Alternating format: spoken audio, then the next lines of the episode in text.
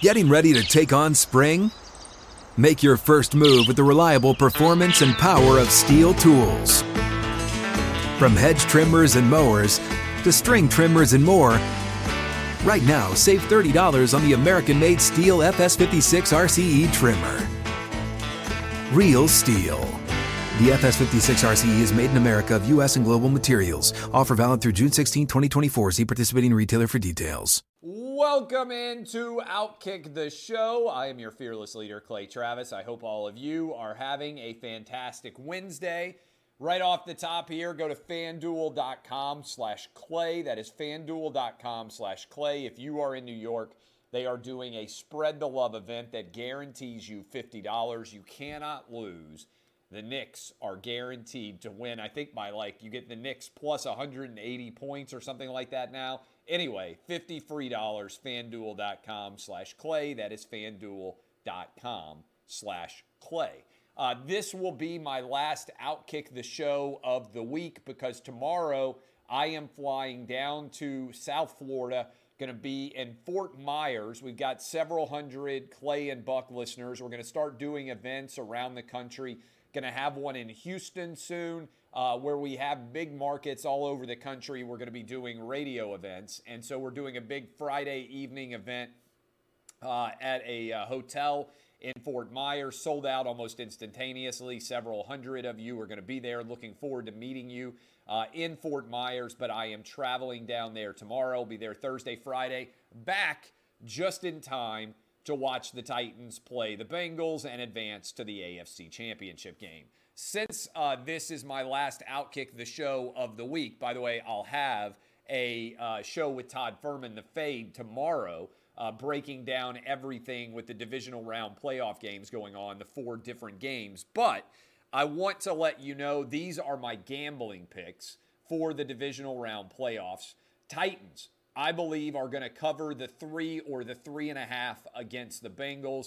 I believe the Titans will be rolling into the AFC Championship game in Nashville. Packers, lots of questions about exactly how healthy uh, we are going to see Jimmy Garoppolo in this game, going on the road in uh, Lambeau Field against Aaron Rodgers and company in Green Bay. I like the Packers to cover this number right around five and a half or six, depending on where you're looking. By the way, you can go bet fanduel.com slash clay. I like the Rams to potentially pull off the upset, but to definitely cover the three on the road against the Tampa Bay Buccaneers. Matthew Stafford going head to head against Tom Brady. Stafford just got the first playoff win of his career, divisional playoff game. I like the Rams here. Uh, and then you got the Chiefs going up against the Bills in a game that a lot of people are saying is the default AFC championship. I like the Chiefs to cover this number, to take care of business against the Bills. Believe it or not, I'm going to take Patrick Mahomes over Josh Allen. Uh, this number down around one and a half, two, wherever, two and a half, depending on where you are. I like the Chiefs to cover this number. Those are my four gambling picks. And tap the veins, boys and girls. Tennessee Titans are my blood bank guarantee. Hop on the Titans train uh, as Derrick Henry is returning officially to play for the Titans. I just look, I like this stat. Only one out of 10, basically, of all of the offensive snaps that the Titans have played have featured uh, Derrick Henry, A.J. Brown, and Julio Jones, all healthy, all playing together. Only one out of every 10 snaps have those guys, all three, been healthy in the offensive system for the Titans. I believe the Titans are going to go out and handle in a big way the Cincinnati Bengals. I think the offense will be good, but really, I think it's going to be the defense that wins this game for the Titans because I think the defense for the Titans is underrated. They've been playing pretty well down the stretch run here. As good as Joe Burrow is and as good as Ja'Marr Chase is, I don't believe they're going to be able to come on the road and beat the Titans. Again, I will be there watching this game in person. Cannot wait for Saturday. I'll be flying back from South Florida. I'm looking forward to meeting all of you uh, down in Fort Myers, Naples area, uh, as uh, as I will be down there for Thursday and Friday. Uh, all right, couple of different things on top of this. Uh, did you see? I think this is monster news. I think this is really big news. I think it's going to lead ultimately some major decisions being made in the United States as well. Today, Boris Johnson announced that soon, within the next few days, uh, the United Kingdom, England, is going to be ending all national mask requirements and they're going to be ending COVID vaccine passport requirements. Individual businesses can still choose to require these uh, masks and also COVID vaccine passports if they deem it necessary. But I think this is a big deal uh, because basically what this represents is an end to COVID. When you're ending the mask requirement and you are ending COVID vaccine passports, you are effect- effectively saying, hey, COVID is never going away. It's going to be endemic. But in theory, in England, you're no longer going to have to wear masks, for instance, on airplanes. They are doing away with all masking requirements nationwide, requirements from the government. And they're also going to be ending COVID vaccine passport requirements. So you'll be able to go to any business that you want. Now, individual businesses can still make decisions if they so desire to require these things, but I would think the vast majority of businesses will, in fact, say, no, this doesn't make sense. The data doesn't reflect that masking makes any kind of significant impact. The data doesn't reflect that COVID vaccine passports are having any kind of significant impact either. And given the fact that much of American COVID policy has ended up in a similar spot with England trailing it in some ways. It will be interesting to see whether Joe Biden is asked about this. I'm going to watch the Biden press conference one year into his presidency here momentarily, but I'll just point out for Joe Biden 7% inflation, all time highs in COVID hospitalizations and COVID cases within the last week. Uh, you have failures at the border, new highs continuing to be set on the number of people coming across in the border murder rate skyrocketing. I'm going to talk about New York and LA murders here in a moment. Two awful murders that are emblematic of the fear that exists in both of those big cities on both coasts right now. Uh, you have uh, a 33% approval rating. Even if you think that Quinnipiac poll is not accurate, uh, Politico came out today with a 40% approval rating for Joe Biden. And uh, I believe uh, that, uh, that YouGov also came out with their own poll giving a similarly low approval rating. Let me check uh, the most recent Politico Morning Consult 40% approval rating for Joe Biden, a 56% approval. Uh, uh, and The Economist and YouGov came out with their own uh, their own poll, 42% approve, 53% disapprove, and this is just an overall failure. On Tuesday, Gallup came out with their own poll 40% approve, 56% disapprove. These are undoubtedly, truly awful numbers, but the Quinnipiac poll actually still remains the lowest in terms of its overall approval rating, but the disapproval rating is actually higher in uh, the Gallup poll and also in the Politico Morning Consult poll uh, as you look at uh, what is going on in terms of disapproval. So, Joe Biden about to have his one year in office press conference. Going to watch it. I'll be live tweeting and reacting to that. Uh, as it is scheduled to happen here in a little over 30 minutes at 4 Eastern, 3 o'clock Central Time. Did you see the story that came out of the Supreme Court? We know the Supreme Court ended the COVID vaccine mandate. And by the way, Congratulations on the impact. Already, Starbucks has now announced they will not have a vaccine mandate for their employees because of the decision that came from the Supreme Court. So, Starbucks already has said, hey, we're not going to be doing this because of what happened at Starbucks. Uh, but if you look at the story, NPR reported, and I talked about this yesterday, so I want to make sure uh, that I give you an updated version. Yesterday, uh, we talked about this on Clay and Buck, and we just discussed it on the radio show that we just finished. But I talked about here on Outkick the Show how Starbucks, uh, sorry, how the Supreme Court had uh, a, mask dispute. There was a report that Justice Gorsuch had refused to wear a mask, and as a result, Sonia Sotomayor had decided not to appear in person for the arguments. And uh, that was reported by NPR. I talked about it. Now, both Justice uh, Gorsuch, Gus Justice Sotomayor, and Justice Roberts all say that that is not a true report. And all this does is further create more uh, tension in any sort of reasonable respect that exists out there for the media in this country. Because NPR reports this story, tons of people react to it. It spawns a ton of different uh, uh, of stories of its own, and now the Supreme Court, if you believe them, and I don't think that Justice Roberts, Gorsuch, or Sonia Sotomayor would be lying about this, all three of them. Now, all three of them have come out and said, no, no, no, this is not true. NPR got it wrong. So I wanted to update uh, that story coming out of uh, the Supreme Court, allegedly, according to NPR. The justices are saying that story is 100% not true. Uh, Senate filibuster shenanigans. As we are talking right now, and as will happen later this evening, thanks to Joe Manchin of West Virginia and Kyrsten Sinema of Arizona, two different Democratic senators who are upstanding and maintaining their support for the filibuster. Joe Biden's attempt to remake voting rights legislation is going to go up in flames. And so that final vote is expected to happen tonight.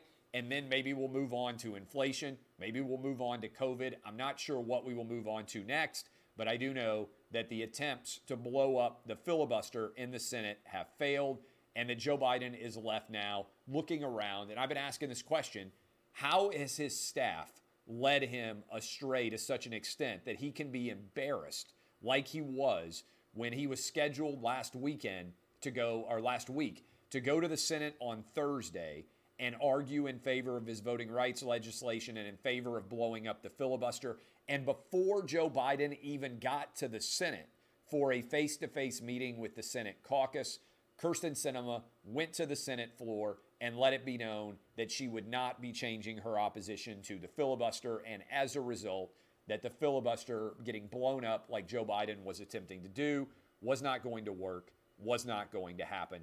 I don't know how Joe Biden's advisors allowed him to be put into this awful of a position where on Tuesday he's calling all of his opponents George Wallace, Jefferson Davis, Bull Connor, calling them racist.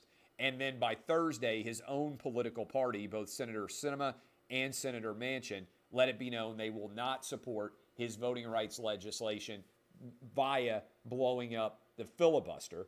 And so, how does this happen? How does Ron Klain, the chief of staff for Joe Biden, not know what is coming? And how does he create this situation where Kyrsten Sinema is basically disrespecting the president by not even waiting for him to make his appeal before she goes on the Senate floor and announces that she's not going to change her opinion as it pertains to the filibuster. We've already seen Build Back Better blow up as well. The Supreme Court has shut down Joe Biden's vaccine mandate. It's hard for a president to have a worst week than Joe Biden had last week. And at some point, you put that on the leadership, on the fact that he is listening to his staff. And I don't believe that Joe Biden has the mental faculty or is adroit enough of a politician to rescue himself. So I don't know what he's going to do, but clearly he is adrift. He is failing on an epic level for a president. He is not able to actually do anything of any kind of success. Got to think most presidents at this point in time would jettison their advisors who have made them look as bad as Joe Biden's advisors have made him look and would decide to chase somebody new, maybe start to govern from the middle in an effort to try to avoid the coming tide of, of, of red wave destruction, which appears to be looming not very far into the future now. Believe me, it won't take that long to get to November. We're over halfway through January, moving into February. People don't pay a lot of attention to what goes on in the summer, they dial out. And so Joe Biden is staring down an unmitigated disaster in the midterms of his own creating. And a big part of this has been losing not only to Republican opposition, but thanks to opposition within his own party as it pertains to Senator, Kyrsten Sinema and also to Joe Manchin. Uh, finally, murder rate skyrocketing. And I just want to look at you right now. Defund the police, the single dumbest political argument of the 21st century. Anyone who argued in favor of it doesn't deserve to still be a politician, in my opinion. They don't deserve to be voted for in this country. Okay? Murder rates skyrocketing all over the place, many different cities. But what we have seen are two incredibly devastating recent murders that have gotten a great deal of attention.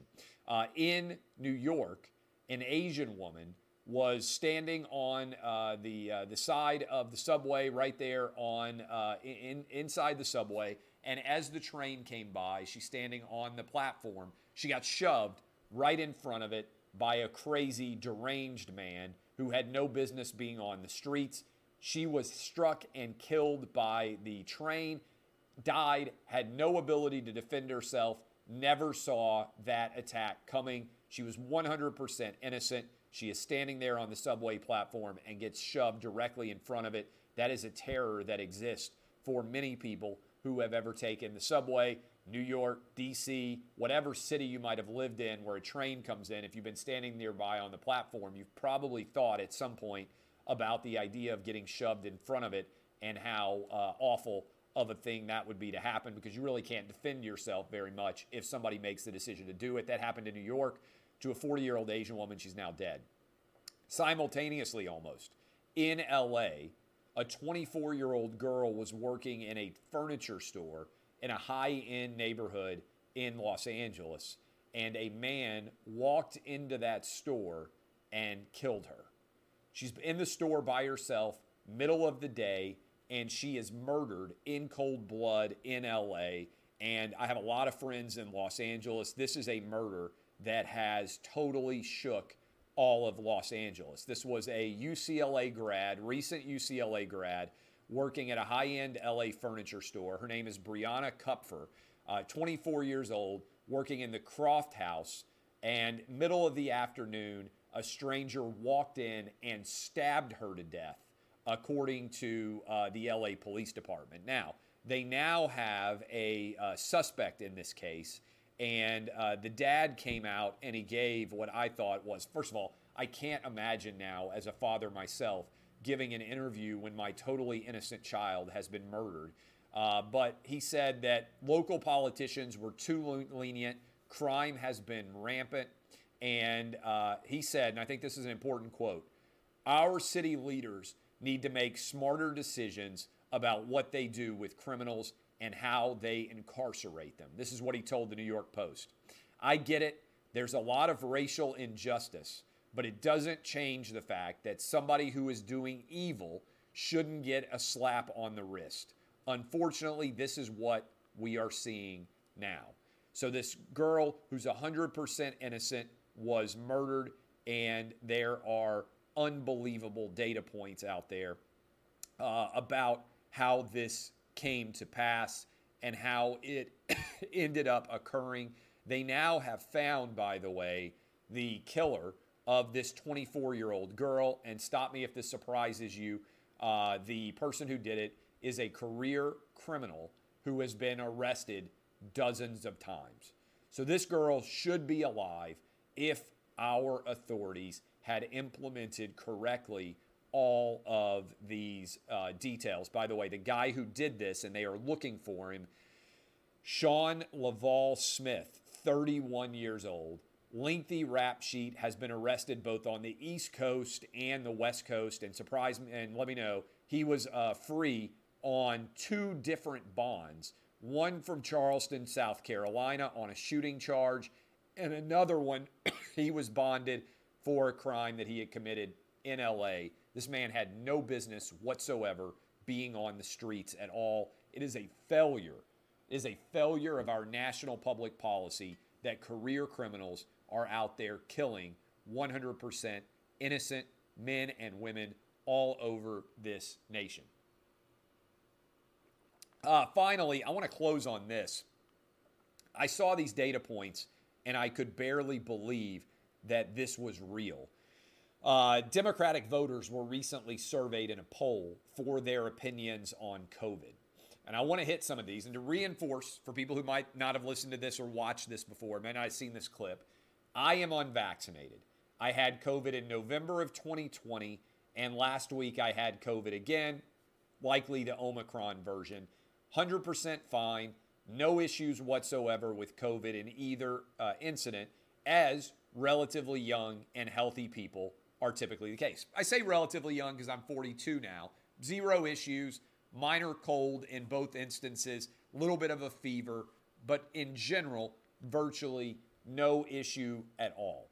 Uh, Democratic voters, this is how out of touch. We hear a lot from Democrats about how democracy is at stake, about how dangerous uh, the right wing uh, element is in this country. I want you to hear these stats from Democratic voters 59% of Democrats support house arrest for people like me that are unvaccinated. In other words, Democrats do not believe, nearly six out of 10 of them, that I should be able to leave my house because I am unvaccinated. 48% support prison for questioning vax efficacy on social media. Guess what? The Pfizer CEO has questioned vax efficacy on social media. Almost half of all Democrats think I should go to prison for saying that the vaccine doesn't work for COVID like we were told that it does, that it does not prevent or stop the transmission of the virus, and it does not prevent or stop you from getting COVID yourself. 45% of Democratic voters support internment camps. Let me repeat that. 45% of Democratic voters support internment camps. 47% support surveillance, no surprise there. And this one is even crazy as well.